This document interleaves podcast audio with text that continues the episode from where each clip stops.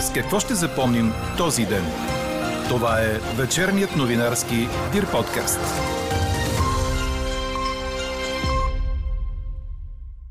С това, че вече знаем състава на служебния кабинет, премьер до изборите на 11 юли ще бъде Стефан Янев. Рокати в ръководството на ГЕРБ.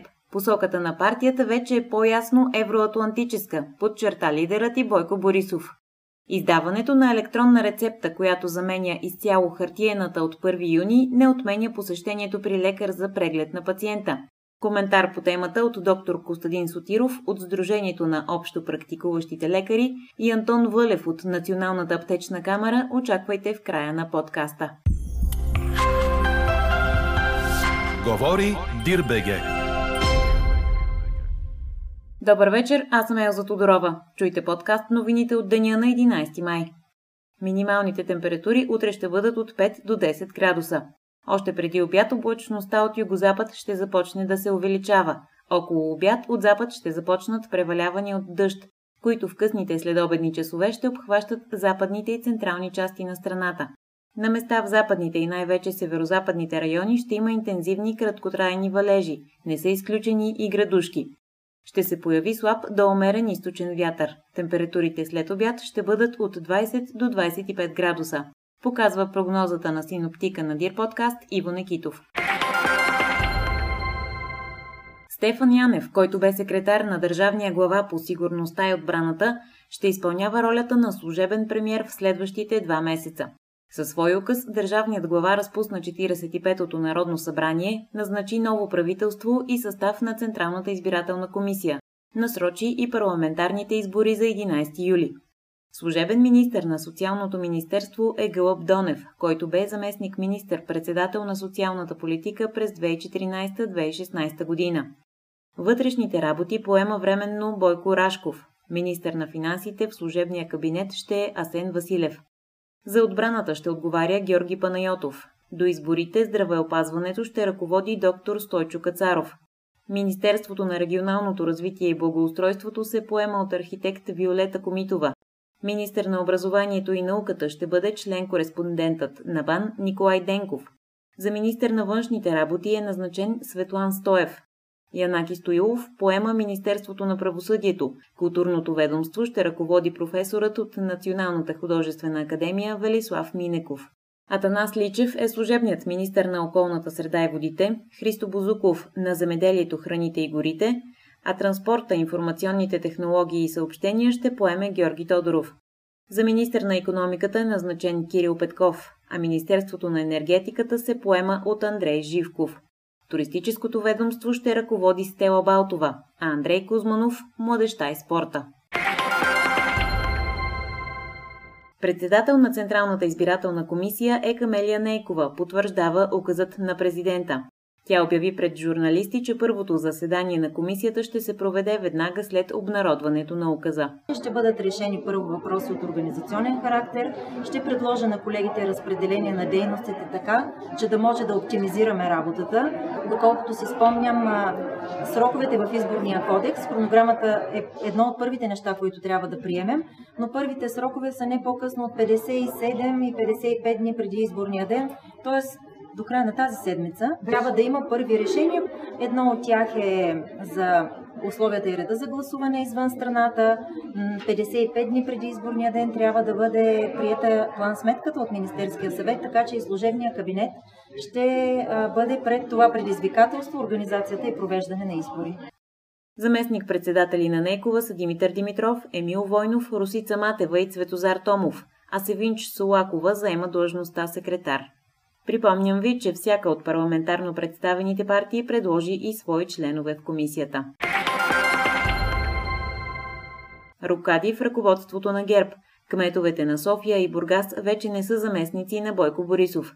Местата на Йорданка Фандъкова и Димитър Николов бяха заети от вице-президента в оставка Томислав Дончев и номинацията на ГЕРБ за премьер Даниел Митов.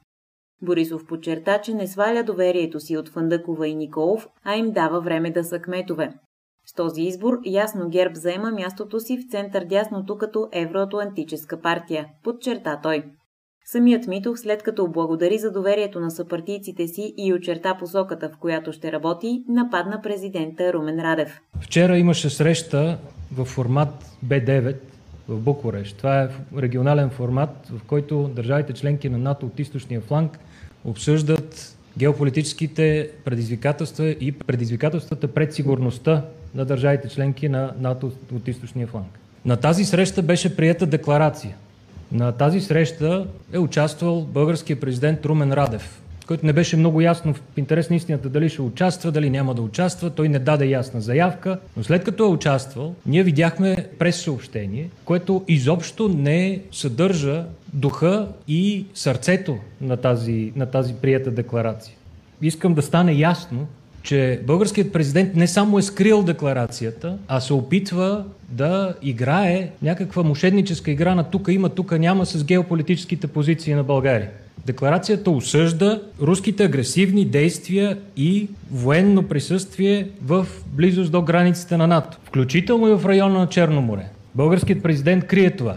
Декларацията казва нещо друго. Осъжда саботажа на територията на, на Алианса, което става очевидно от експлозиите на складове с амуниции през 2014 година на територията на Чешката република. И също декларацията казва, изразяваме загриженост относно разкритията за подобен модел на поведение на територията и на Република България, което личи от провежданите разследвания. Питам аз защо българският президент крие тази информация. Други промени са, че Менда Стоянова, Красимир Велчев и Пламен Нунев вече не са членове на изпълнителната комисия, а самата комисия вече вместо 11 ще има 15 членове. В нея влизат Иван Тотев, Деница Сачева, Тодор Кръстев, Илтер Съдъков, Вежди Рашидов и Костадин Ангелов. В комисията остават Цвета Караянчева, Даниела Дариткова, Живко Тодоров и Тодор Тодоров. Какво не се случи днес? С назначаването на служебно правителство от президента Румен Радев отпада въведеният от 45-то Народно събрание мораториум върху концесии, сделки и назначения. Неговото действие беше обвързано именно с избора или назначаването на нов кабинет, припомня БНР. С мораториума, който ГЕРБ атакува пред Конституционния съд, бяха засегнати правомощия и на други власти. За повече от две седмици бяха замразени изборите и преназначенията в съдебната система. Конституционният съд обяви за противоречащи на Конституцията промените в Закона за съдебната власт и наказателно-процесуалния кодекс, с които беше създадена фигурата на прокурора, който да разследва главния прокурор и неговите заместници. Конституционният съд беше сезиран от президента Румен Радев, а в постъпилите по делото становища юристи и институции се обединиха, че така наречения специален прокурор е фигура, която противоречи на основния закон. Такава беше позицията и на главния прокурор Иван Гешев и на Висшия съдебен съвет. Бившият директор на Националния дворец на културата Мирослав Боршуш е новият заместник кмет на София на мястото на Тодор Чубанов. Той ще отговаря за ресорите култура, образование, спорт и младежки дейности след като дългогодишният заместник кмет беше освободен заради забавяне на процедурите за реставриране и възстановяване на минералните бани в Овча купел и Горна баня. Боршуш е създател на емблематичните за София културни пространства – литературния клуб Перото, театъра Зарян, ДНК – пространство за съвременен танц и перформанс. Той беше и подсъдим по дело за корупционни практики и безстопанственост като директор на НДК, но съдът го оправда по всички обвинения. Учителка и седем деца бяха убити при въоръжено нападение в училище в руския град Казан. 21 души бяха ранени, от които шестима се борят за живота си. Нападателят е 19 годишен бивш възпитаник на гимназия номер 175 в град Казан. Той използвал законно закупено огнестрелно оръжие и взривни устройства, които изготвил по инструкции в интернет. Нападателят е задържан, а предварителната информация, че е действал заедно с свой съучастник, не бе потвърдена. Утре в Република Татарстан е обявен ден на траур. Близки приятели и почитатели на Ваня Костова се събраха в столичния храм Свети Седмочисленици, за да се простят с ангелогласната певица. Тя си отида от този свят на Гергьов ден на 64 годишна възраст. Ето какво споделиха пред журналисти колегите и Стефан Диомов, Милица Божинова и Русица Кирилова. Това не беше слънце. Той беше от цялата си душа, от цялото си сърце. Последните години бяхме изтрили всички недоразумения и се готвихме за нови неща, но както казват, човек предполага, Господ разполага. Ние скърбим, но някакси не мога все още да го приема този факт. На мен ми е мъчно, че след като си отиде се сетиха какви страхотни песни има, какъв страхотен глас има. Още така май в България това е някаква традиция. Това един чувствителен, емоционален, раним човек. В памет на Ваня Костова на 1 август в Бургас ще се проведе голям концерт, на който ще се изпълняват песните й. Ще запомним обичаната от няколко поколения изпълнителка с песните и Стоника СВ, като приятели, аз и моето момиче, като сън, конче мое, къде си и много други.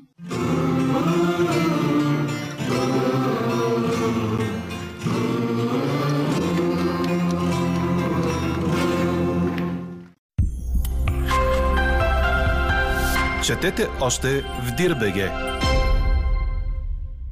Григор Димитров отпадна още в първия кръг на мастърс турнира на Клей в Рим. Първата ни ракета загуби с 4 на 6, 6 на 7 от испанския квалификант Алехандро Давидович Фукина, който е номер 48 в световната ранглиста. Григор е номер 17, припомня Корнер. Димитров отпада в първия си матч на трети пореден турнир. Чухте вечерния новинарски Дир подкаст. Подробно по темите в подкаста четете в Дирбеге. Какво ни впечатли преди малко? Британската кралица Елизабет II откри новата парламентарна сесия с традиционната за случая реч, която представи плановете на правителството на Борис Джонсън за възстановяване след пандемията от COVID-19. Това бе първият обществен ангажимент на британската кралица след смъртта на съпруга и принц Филип миналия месец. Придружена от сина си принц Чарлз и съпругата му Камила, Елизабет II оглави традиционната церемония, която тази година далеч не бе така помпозна, както предишните, заради пандемията, отбелязва БНР. В речта на кралицата бе изложена законодателната програма на правителството, която включва над 30 закона. Каква я мислехме, каква стана? Ще ви улеснят ли електронните лекарски рецепти? Това ви питахме в днешната подкаст анкета, а превес имат отговорите не. Електронната рецепта се издава след присъствен преглед на пациента, обясни пред Дирбеге доктор Костадин Сотиров от Националното сдружение на общо практикуващите лекари. По думите му, новият вид рецепта е облегчение за всички, тъй като не се разпечатва хартия, нито се описва и съхранява. Няма и риск пациентът да загуби своята рецепта и така да не успее да си купи лекарства. Освен това се дава възможност и други лекари, които в бъдеще ще лекуват същия човек, да проследят неговото лечение във времето назад.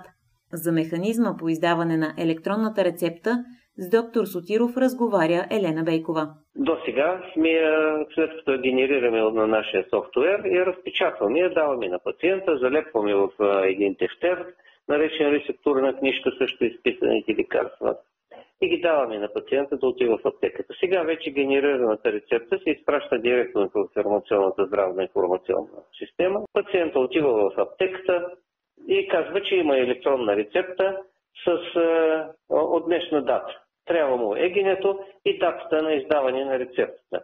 И тъй като рецептите, примерно тези, които се ползват по здравна каса, са основно 3 месечни, и трите месеца подред, когато ходи в аптеката, казва тази дата, на която са му изписани. Съответно, когато дойде ред за четвъртия месец, трябва да се обади на лекаря, да отиде на преглед, след като лекаря го прегледа, му изписва отново електронна рецепта. Това е общо взето реда, като е запазен и до сегашния алгоритъм и са облегчени и лекарите, и пациентите, и аптекарите от това, че няма да се печатат хартии, да се съхраняват хартии, да се описват тези хартиени рецепти, това, което затруднява всички.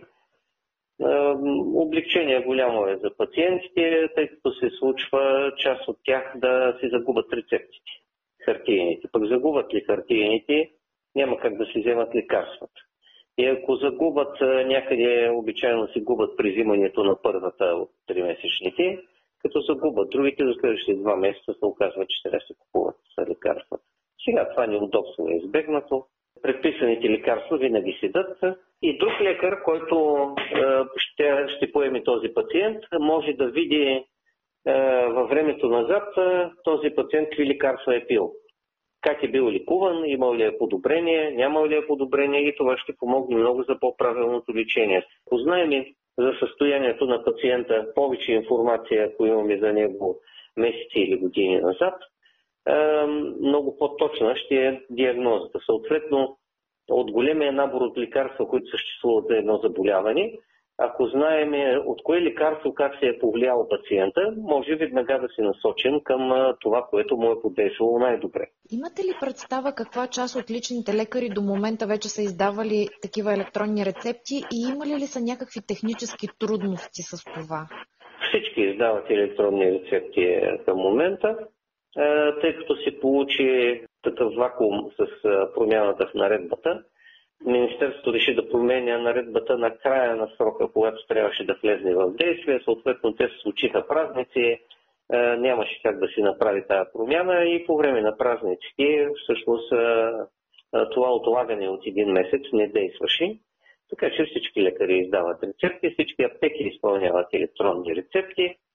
Трудности имат до толкова, доколкото е нещо, което като начин на работа, то е същия, но в някои от софтуерите е направена да изглежда интерфейса по малко по-различен начин. В някои е запазен. Много, около 12-13 софтуерни фирми правят софтуер за общопрактикуващи лекари.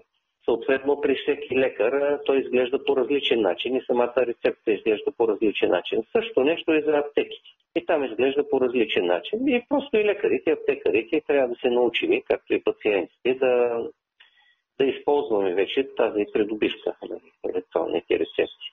С трудностите са свързани с това, че е, започваме да правим нещо ново, което не сме правили до сега и се притесняваме да не объркаме някъде нещо. Други трудности, които нали, се срещат с а, самите софтуери, те са минимални при много малка част от фирмите, които не можаха да се справят а, на време. А, изчакваха до последно, а, разчитайки на това, че няма да влезне в сила въобще електронната рецепта. И сега при тях нали, има трудности, на които те вече ги отстраниха още в рамките на първите няколко дни. За готовността на аптеките да изпълняват електронни рецепти потвърди и Антон Вълев, председател на Националната аптечна камера. Той обърна внимание на това, че тъй като в наредбата не е записано друго, хартията се запазва за зелените и жълтите рецепти, с които се изписват медикаменти, съдържащи наркотични вещества. Според Антон Валев, допълнително трябва да се помисли за създаване на звено, към което да се обръщат лекарите и фармацевтите при технически проблем, както и да се направи директен електронен контакт между лекаря и фармацевта. Към текущия момент в системата са предвидени да издават лекарски предписания или рецепти, както и нарича гражданството, само лекарите и заболекарите не са предвидени и не бяха предвидени по никакъв начин ветеринарни лекари, които също издават предписания за хуманни препарати, само че за лечение за животни. Най-често това са домашните животни, домашните любимци и екзотични животни също. Също така системата не е предвидела по какъв начин ще издават рецепти фелшерите, които по сега действащата наредба имаха право да издават в определени обстоятелства хартийни рецепти не са предвидени в тази система. И третия кръг от непредвидени ситуации, това са рецептите издадени от други държави. Когато един пациент преминава през България и си носи рецептата от своя си лекар, например пациент от Холандия, носи си холандската рецепта, съгласно и европейско законодателство и световната практика, той има право да си изпълни рецепта в България, ако има необходимост но не са предвидени по никакъв начин тези казуси, тъй като тези пациенти очевидно няма да имат електронна рецепта. Тоест, изключенията от електронната рецепта все още не са достатъчно добре изгладени. Това са достатъчно малко на брой случаи, но все пак не трябва да ги пренебрегваме. А какво се случва с протоколите за скъпите лекарства и рецептите за медикаменти, които съдържат наркотични вещества? Това са две различни неща. Протоколите за скъпите лекарства са по линия на здравната каса. Там нямаме казус, те са введени в системата на електронната рецепта, докато а, рецептите за отпускане на а, наркотични вещества, така наречените са зелени и жълти рецепти, към текущия момент не са включени. Те ще продължат да бъдат издавани на хартия. Там имаме един сериозен проблем, че тези рецепти са ограничени по а, административни области, което означава, че а, пациент, на когото лекаря е регистриран като практика в, на територията на област Сливен, например, не може да се изпълни а, рецептата в аптека, която не е на територията на област Сливен и това създава проблеми. Кажете ни какво ще се случи с една хартияна рецепта, издадена на 31 май. Колко време след това тя може да бъде изпълнена в аптека? И към сегашния момент максималната валидност на рецептите, независимо а, как са издавани, е 6 месеца. Говорим за обикновените бели рецепти. Една такава рецепта и сега ще може да бъде изпълнена в аптека в рамките на този 6-месечен максимален срок освен ако лекаря не е посочил по-къс срок. Към текущия момент така ще бъде и за напред и с издаването на електронните рецепти. Лекаря или посочва по-кратък срок, или ако не посочи, максималното време за изпълнение на рецептата е 6 месеца. Какво ще посъветвате пациентите, които не са достатъчно наясно с механизма на електронната рецепта? Ние малко страдаме от липса на информация в общественото пространство по отношение на всички тези важни процеси. Какво ще посъветвам пациента? Първо да се консултира с личния си фармацевт в аптеката, какво трябва да направи, да му даде ясни инструкции и да ги следва, като отиде при лекар по същия начин. Просто да стрикно да изпълняват инструкциите, а не да си мислят, че както те искат, така ще бъде издадена рецептата. Едното от нещата, които трябва да знаят пациентите е, че издаването на електронни рецепти не означава, че пациентите вече спират да ходят на лекар, както така масово се размишлява в последно време. Едва ли не електронните рецепти ще заместят ходенето на лекар и без да ходите да посетите лекарски кабинет, лекарът ще ви издава произволни рецепти, това няма да се случи. Така приключва днешната ни анкета. Новата тема очаквайте утре сутрин точно в 8. Приятна вечер! Слушайте още, гледайте повече и четете всичко в Дирбеге.